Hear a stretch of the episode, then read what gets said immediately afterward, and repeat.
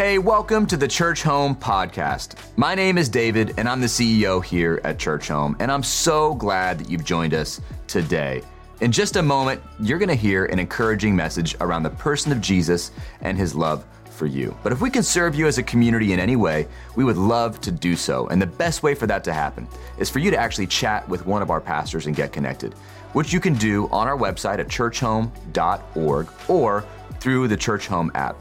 And if you've been impacted in any way by this podcast in your walk and journey with Jesus, we'd like to invite you to exercise your faith by actually contributing financially to help tell the story of Jesus across the globe alongside Churchome. You can do so by texting the word generosity to the number 97,000. Now sit back, relax, and enjoy this message.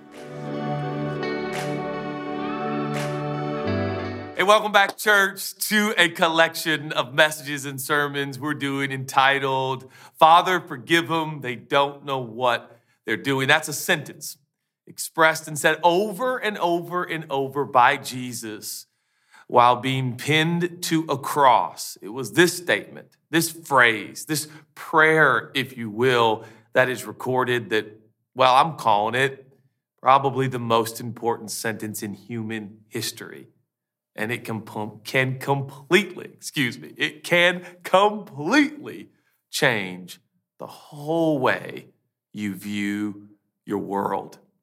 From this sentence, we are taking five views of the world, five vistas that you can see yourself, God, the world, neighborhood, community, country, continent through. The first view is I have a father. I have a father. That's right, you have a father. The second view is I am forgiven. The third view is I am them. Them is me. Them is we. Fourth one, which we're going to talk about right here, is I am not what I do. And lastly, the fifth and final vista, which we'll talk about next week, is this idea that I am and I will be tempted to save myself. Those five perspectives, I truly believe, can transform your actual everyday life. This is part four. Part four, we're talking from this perspective that I am not what I do. Jesus says, Father, forgive them. They don't know what they're doing. Doing. There's so much doing down here on earth. We do so much. You grow up as a kid and you see adults doing adult stuff. You ever, you know what I mean? Like you see them on their laptop or you see them on their phone. Or I remember thinking my dad's calls were so weighty and serious. You know, my dad's always on phone calls. Right? My dad's in meetings. You remember being a kid thinking meetings were so important. And then you grow up and you're on the phone calls and you're in the meetings and you realize they're not nearly as sensational and uh, magnanimous. Magnanimous wouldn't be the word, but monumental, maybe, as we thought they were. It's just life. But we persist here on earth thinking that what we're doing is a big deal. It's very obvious where I think, probably where I'm going in this message, and the message is this we're going to look at this idea of who you are. Who you are is not what you do, who you are is who God made you to be. That's who you are. So obviously, we're going to emphasize being over doing. Now, that's cliche, and a lot of people say that, and we're human beings, not human doings, and yet it is true. And I want us to take a little bit time to wade into these waters and soak for a few minutes. How much of our identity, how much of our worth, how much of our value, how much of our emotional stability is connected to what we do or don't do? Think about it. Think about how many days you spent complaining, distraught, discouraged, and distracted by what you still haven't done with your life. You know how many people I've met with who say things like, I'm 35 and I still haven't. Man, I'm 24 and I still want to. You believe, Judah, I'm 45 years old and I've never done And we focus so much of our life here on doing. The view that we're considering is what if you lived your life from this conviction? I am not what I do. What I do doesn't determine who I am, but who I am determines what I do. What I do. Now, interesting because let's talk for a few moments about work. Where does work? A lot of people believe that work at the beginning of time in the providence and plan of God, that work was some sort of a curse, that work was the result that man erred and did wrong. And so God gave them work to do to teach them and punish them, when in reality, work is a blessing. Work is a gift. Long before there was sin, Adam and Eve, the original man and woman, is recorded in Genesis 1, 2, and 3, they, they actually had a job and it was to tend a garden. Landscaping was their first job, tending to the fruit trees, tending to the blackberry bushes, tending to whatever it might, they, they, they were tending a garden. God gave them this utopia, this, this, this nirvana, this garden to live in, and he said, Take care of it. And it was a joy and it was an honor. They tended to the flowers and the, and the plants and the, probably the vegetables and, and then the, the animals and the garden. It was this perfect, literally perfect place. But here's the part I find interesting, and you can find this in Genesis chapter 3. It literally records in Genesis chapter 3 that I'm just hoping it's going to come on the screen. There we go. I'll, I'll go back to that. Recorded in Genesis chapter 3, I find this record very interesting. It says this in Genesis chapter 3 and verse 8 and they, Adam and Eve, heard the sound of God walking in the garden in the cool of the day. And it says they hid themselves because by then they had made selfish decisions to serve themselves, what the Bible defines as sin. But, but notice, God did not come for an inspection of their work, He came for a connection and a conversation.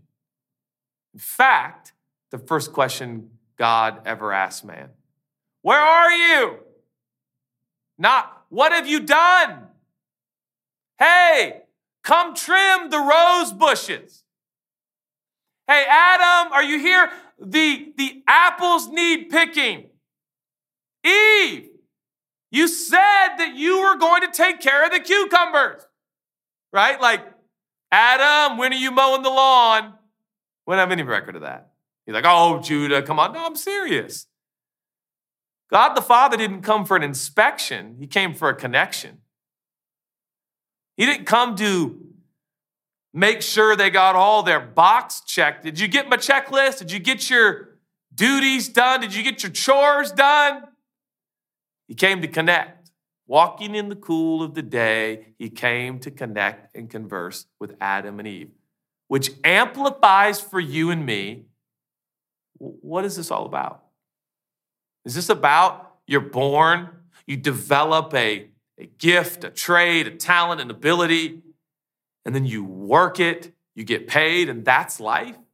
No. Work is a gift, no doubt, but it's not the point. People are the point. Relationship is the point. Relationship is the goal, not career, relationship. Not accolades, connection. Not inspection, conversation. This is what God's after. This is what matters most in life.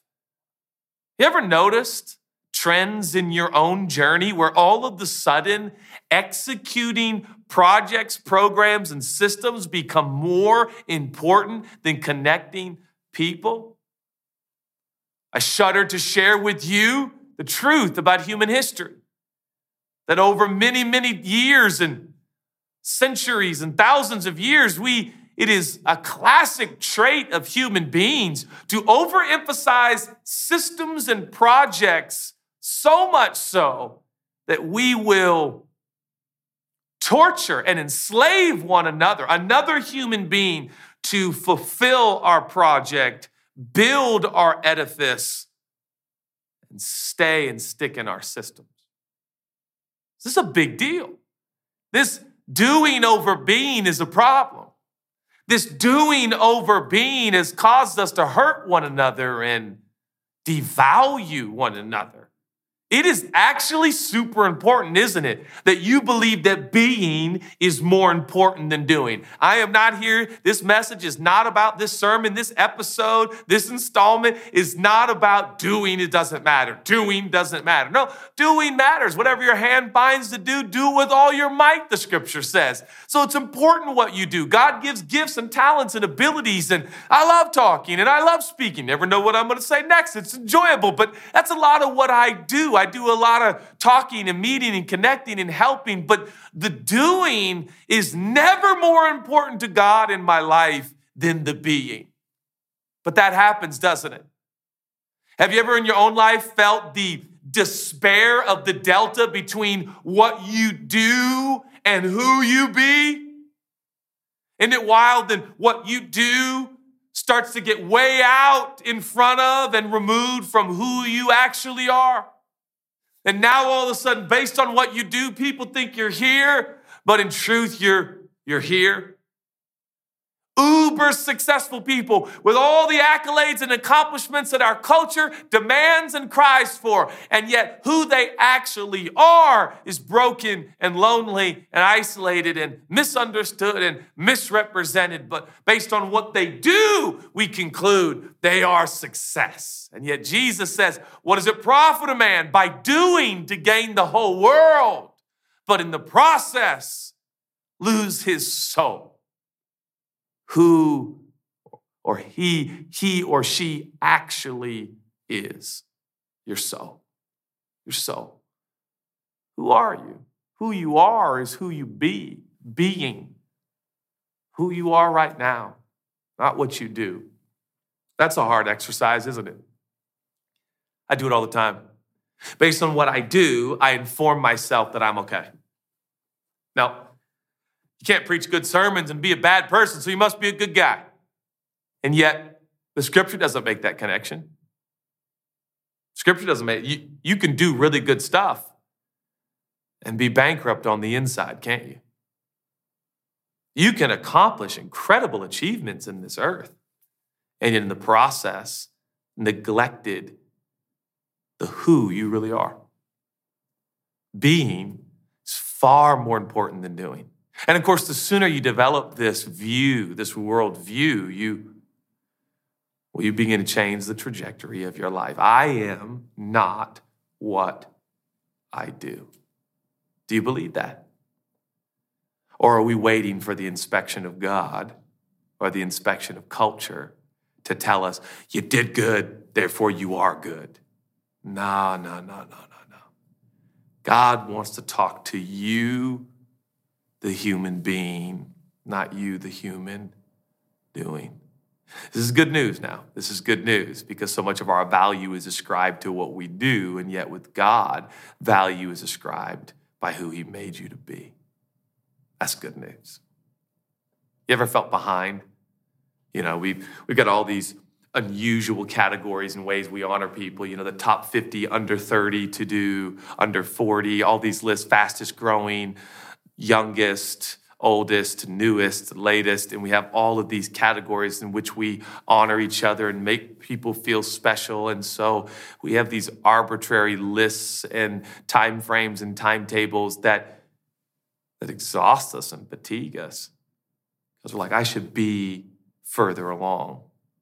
At a certain age, I should be married with kids. At a certain age, I should be retired. At a certain age, I should be informed. At a certain age, I should be celebrated. At a certain age, I should have a certain amount of money. And we put these timelines that are so finite and fickle and earthbound. And we think that that's how God sees us.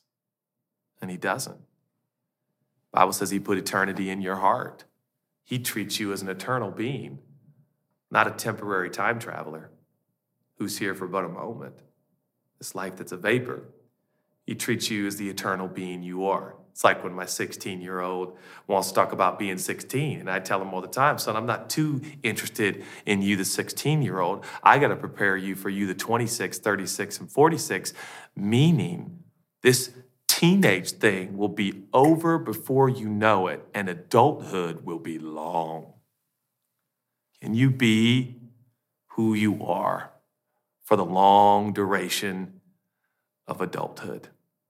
Trying to prepare my kids not so much for doing, but being. The income that my children create, I have to trust God with that, but my priority is not that they just curate paper associated with the ability to purchase things. But can they be? Can they be? Stillness is an indicator of whether or not I can be. Am I being well? Uh, listening? Whew, I like to talk. Are we listening? Being has to do with listening. Being has to do with asking questions. Being has to do with admiring, acknowledging, quieting, stilling, slowing, breathing. Now you're like, Judah, are we doing yoga? but, but, but seriously, just being, we like to call being present. So here's what I want to do I want to show you three ways that being is better than doing three ways that being is better than doing in an effort to motivate you to begin to prioritize and emphasize in your life who you are, not merely and simply what you do. Keeping in mind now, we're trying to unpack here, trying to unravel that, uh, well, unhealthy connection we have to thinking that what I did defines who I am. That is a slippery slope that never ends up serving up what the individual who possesses it thinks it will. Right? It's real convenient when things are going great. But when things get challenging, all of a sudden our identity crumbles because it was anchored to what we do. Three ways. Three ways doing is not nearly as good as being. Number one, being is from, not for. Being is from the gift of God, it's from the love of God, not for. Which is to say, oftentimes we do things for.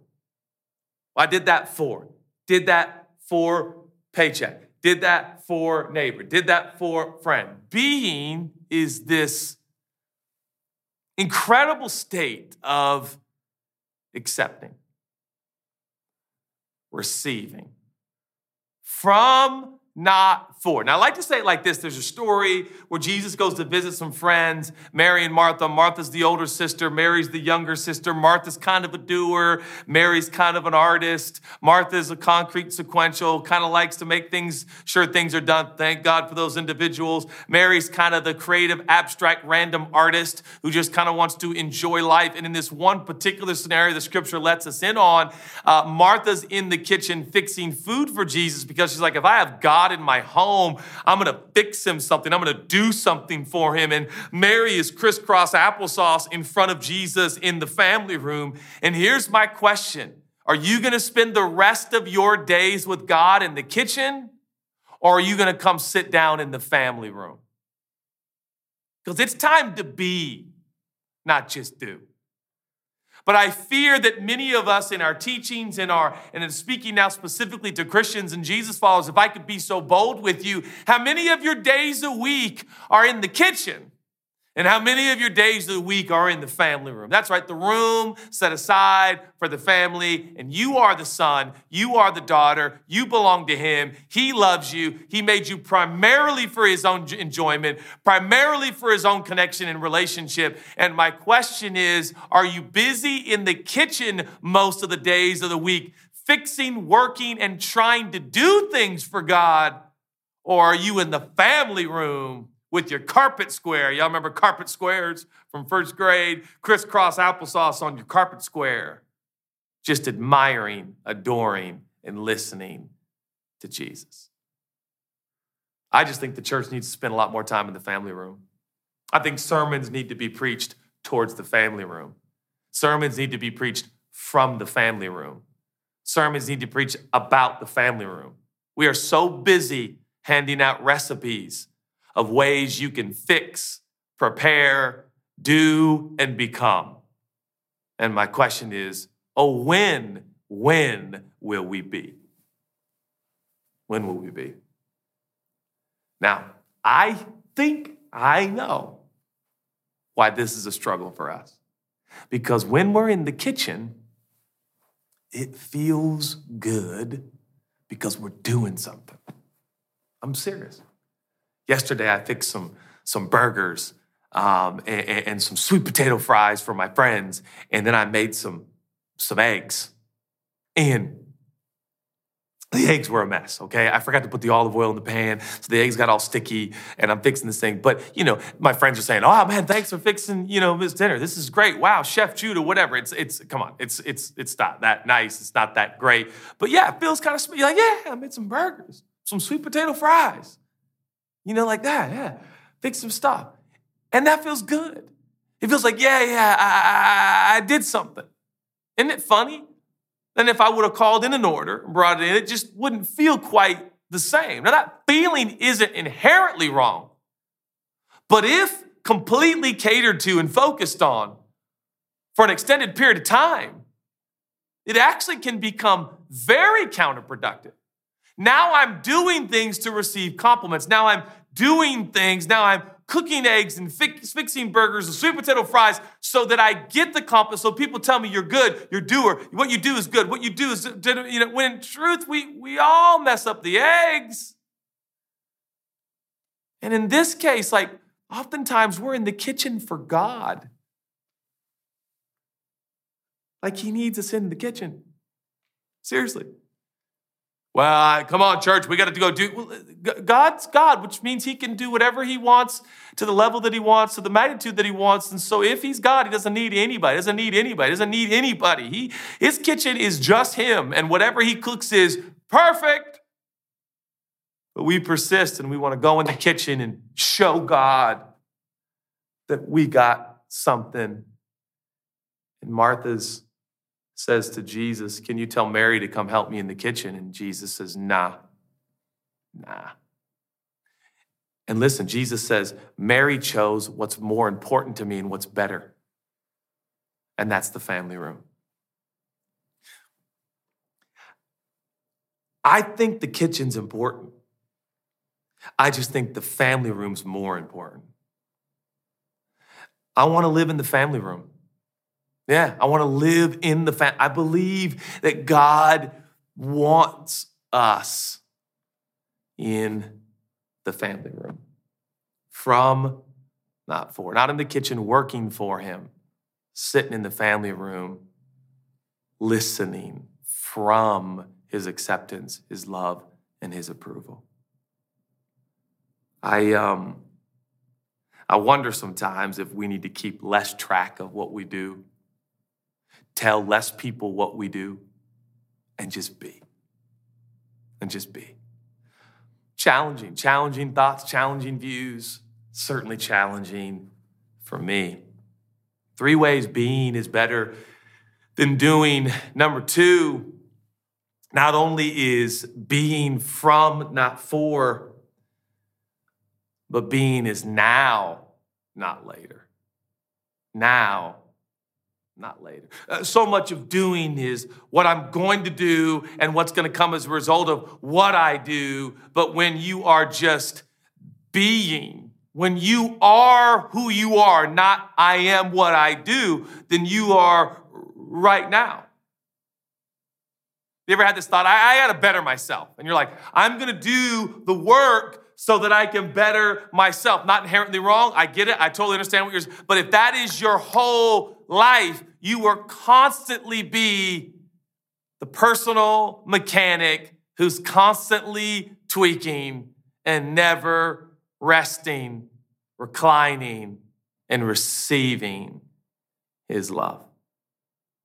Are you constantly tweaking, cooking, working, no, we're, we're, I truly, truly believe that we're to live now. We're to live right here and right now. Can I man by the name of George MacDonald, he was a hero to C.S. Lewis, and he, he wrote this. I should say MacDonald, I believe is how it's pronounced. He says, It's not the cares of today, but the cares of tomorrow that weigh a man down. For the needs of today, we have corresponding strength given from God. For the morrow, we're told to trust. It's not ours yet. It is when tomorrow's burden is added to the burden of today that that weight is more than a man can bear. Think about it. When you're always doing, always thinking about, and then tomorrow, and then tomorrow, and yet tomorrow we're told to trust God about tomorrow because tomorrow is not in our possession. Listen to what Mark Twain said. This is, this is so good. Mark Twain says, I've had a great and many troubles in my life, most of which never happened. Oh, right, that's it. Oh man, I have had a ton of trouble in my life, most of which never came to pass. What do they say? 85% of the things we worry about never manifest or actually happen in our life. That's where we're at. Human doings. Trying to hold on to tomorrow, which isn't even here yet and doesn't even ours, is very presumptuous even to think as if it does. And so many of our troubles and pain is around these, this view of the world that what I do makes me who I am. Therefore, today on Monday, I got to make sure that I'm going to nail it on Tuesday, and yet all you have is Monday, and Monday will never be Tuesday, and Tuesday will never be Wednesday, and today will never be tomorrow, for when tomorrow comes, it'll only ever be today. Now. Are you a now person or are you a later person? I've noticed too that when you start to ascribe your worth from what you do, you always put off things that are important. I'm being really serious. You put off the dentist appointment, you put off the doctor's appointment, you put off some self care, you put off some margin and some time to rest and some time to think through your thoughts. You, you put off improving your diet, you put off improving getting a little bit more stretching, or maybe making time for someone to help you stretch or assess or do blood work. My naturopath is always asking for blood work. Well, it takes time and effort to draw your blood and get all the work done and but you need ability to be present. Not get caught up in the ferocious velocity by which we are all traveling because in so much of the Western world, we amplify what we do and have done and will do. One category that some of my friends are affected by is, you know, artists or entertainers who are projected to be the next. Those are awards we give out. Those are accommodations we give out to each other. Oh, you're the next person to do. Not that anyone knows, but we're predicting, and that person's already expected to be. Yeah, yeah, in the future. And nothing wrong with vision, but when vision takes over the ability to smell the grass and look at the flowers and see the hummingbird hover, we have quite missed the point of being alive. We are to be. Are we being? And lastly, uh, three ways uh, uh, being is, is better than doing. Uh, being is predictable, not circumstantial. It's predictable, not circumstantial. Hebrews 13, Jesus says, I am the same yesterday, today, and forever. Ooh, one of the most beautiful things about God is, is He is consistent. Maybe predictable isn't the best word for God, but consistent is. It's consistent. Being, you can count on that. You just be. Doing, a lot of circumstances around your doing. It's a lot of elements and variables around your doing, but being, that's predictable. That's every day. I can count on that. The definition for holiness is consistency. To be holy, God says, Be holy, for I'm holy. It means to go in the same direction for a very, very long time integrity, holiness. Be. Be. challenge for all of us, no doubt. But I love that this entire concept seems to culminate in the character of God. He's consistent. He's consistent. When we focus on being, here it is, we will become, in no doubt, more like Jesus. But when we focus on doing, oftentimes we become a caricature of who we really are. Prone to identify more with doing and career accolades and accomplishments than the state of our soul and what lights us up and makes us passionate or hurts our heart and makes us sad. Who are you? But that's not what we ask, is it? We ask each other, What do you do? Hey, what's your name? What do you do? And there it is, isn't it? Bit of a tell, bit of a tell on our culture, our priorities, our focus, and what we think is important. And yet, what's important to God is not that you have tended your garden perfectly. It's that within your garden, you can be with Him. You can be with Him. And so, I welcome you today to make that statement I am not what I do. What I do is important and admirable. The awards and accolades, and ah, I'll be the first one to congratulate, party, celebrate what you have accomplished. Oh, certainly that matters to God, but I hope the order is in its divine space and place. That what you do flows from who you are. Who you are is not forced to identify merely with what has been done or accomplished. Simple, I know, easier said than done, no doubt, but I believe God will help you and He'll help me. He's gracious and He's kind. I get the sense that even within our own church, God is not mean to Martha. Jesus is not mean to Martha. He doesn't shame Martha. But when Martha says, Tell Mary to get up and do something, God says, Oh, ironically, really, what she's doing, which is being, that's the most important thing in life. And I pray that you and I travel not at the speed of light and strife, with accolades and accomplishments as our zenith goal and point, but that we travel with the unforced rhythms of grace. And we are caught up with the connection and the communication with God more than what we can do for Him and the amazing uh, things we can accomplish. I love you, church. I, I realize that what we're talking about here is no small thing. But I hope and pray that once again, these messages and sermons are like starters.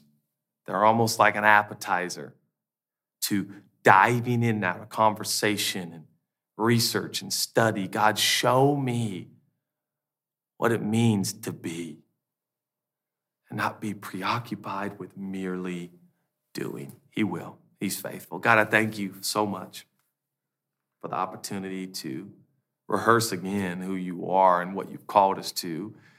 We love you. Oh God, help us to be present now, still, listening, learning, receiving, resting. Before, and far more important than our doing, our projects, our plans, our systems, our work, our jobs. Help us, God. It's so hard down here sometimes understanding the difference between the two. Strengthen us now. If you'd like to receive Jesus and his forgiveness, you can do that right now wherever you are in the world. Just say, I receive. It's done. You're forgiven forever. Jesus is yours. And now you get to primarily be with him. That's the goal relationship, not accomplishment relationship. And I'm so excited as this journey begins for you. We love you, church, And I know we'll see each other again real soon.